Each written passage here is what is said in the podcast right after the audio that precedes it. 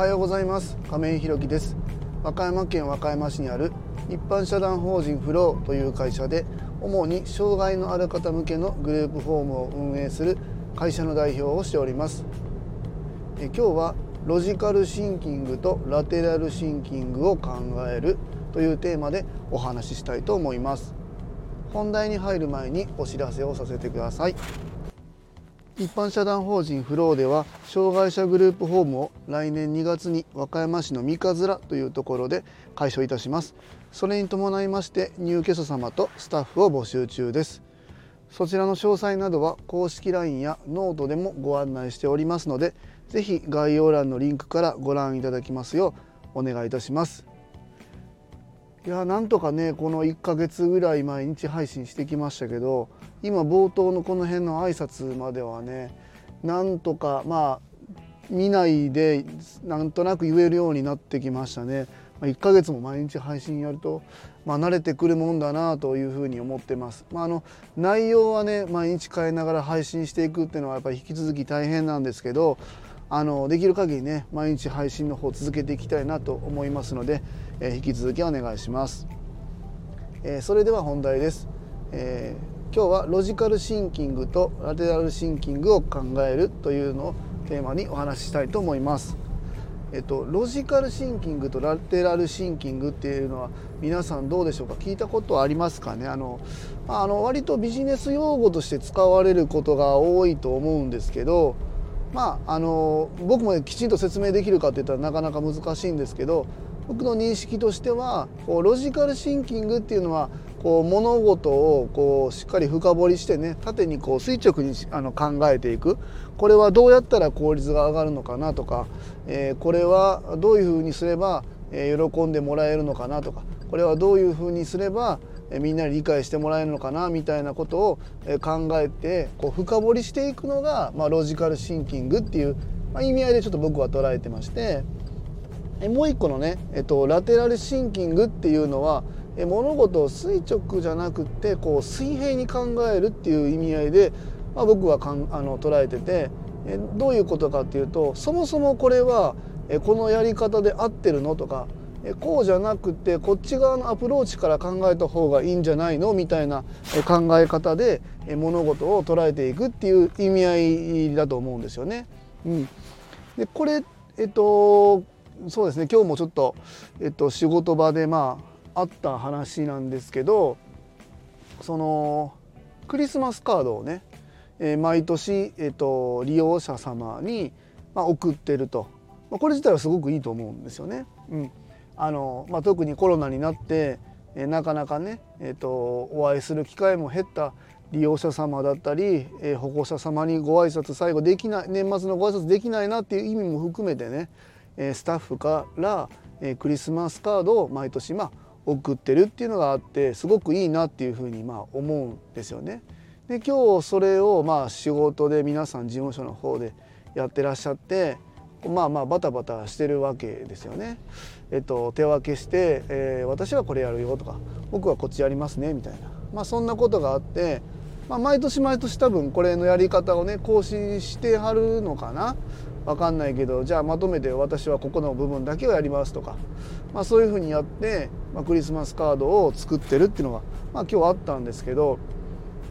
まあ僕は今年の4月からこの事業所に入ってねまあ、全然違うところから来たんで今までの流れみたいなのは、全くわからないのでどういう流れでここに来たのかこのやり方になったのかわからないままふと見てたんですけどもまあ僕がパッと思ったんですけど今そのうちねその移動支援とか居宅介護訪問介護以外にも放課後等デイサービスっていうのもまあやってるわけなんですけどそこの子どもたちの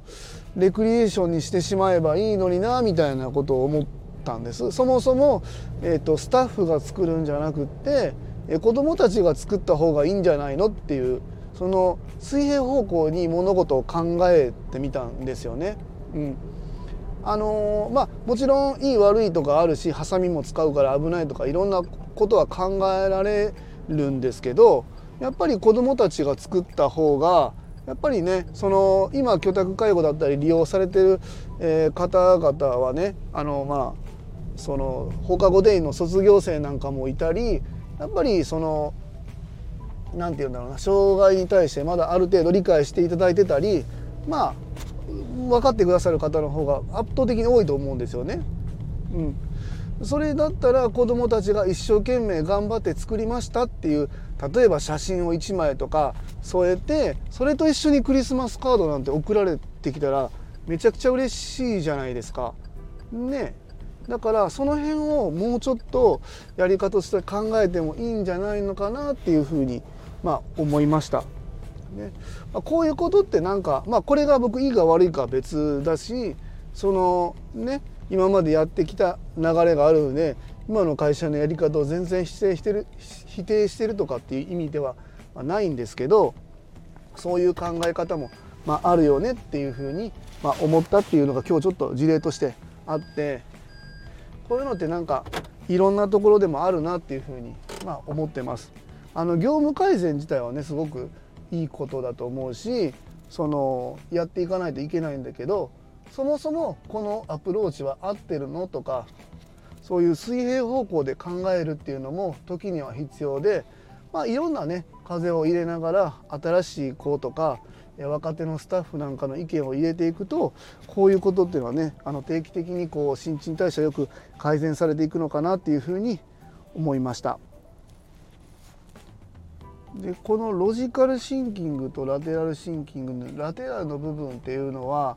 やっぱりね同じ業界の人が同じ職場でずっと続けてるとなかなか出にくいんですよね。だからといってみんながみんなねどんどんどんどん転職していろんな意見を取り入れろっていうわけではなくてですねそのいろんなね業種だったり考え方の方と会って話するっていうことが大事で僕たちでいうとその福祉の業界っていうのの知識をたくさん入れてそういう方たちと、えー、仲間になっていくっていうのはもちろん大事なんですけどあの違う事業所っていうのもプラス違う業種違う職場違う仕事、まあ、違うコミュニティと関わることでそういうあこの業界だったらこの問題に対してこういうふうに取り組むんだねみたいな。自分たちはこのままこう言ってたけどいやいや実はこの業界ではもっと進んでて次の2手3手先の答えがもう出てたのに実は知らなかったみたいなことって本当によくあると思います。だから僕が改めてね今の職場だったりで提案することっていうのは前も言いましたけどその変化球を投げてるわけではなくてもうすでに結果として答えが出てるところを違う業界から引っ張ってきてるだけなんでそんな難しいことじゃないんですよね。この辺をやっぱりうまく掛け合わせていくことでこう改めてねこのラテラルシンキングのところに持っていけるんじゃないかなというふうに思っております。え今日はロジカルシンキングとラテラルシンキングを考えるというテーマでお話しさせていただきました最後までお聴きくださりありがとうございます次回の放送もよろしくお願いいたします今日も素敵な一日をお過ごしください。一般社団法人フローの亀井弘樹でした。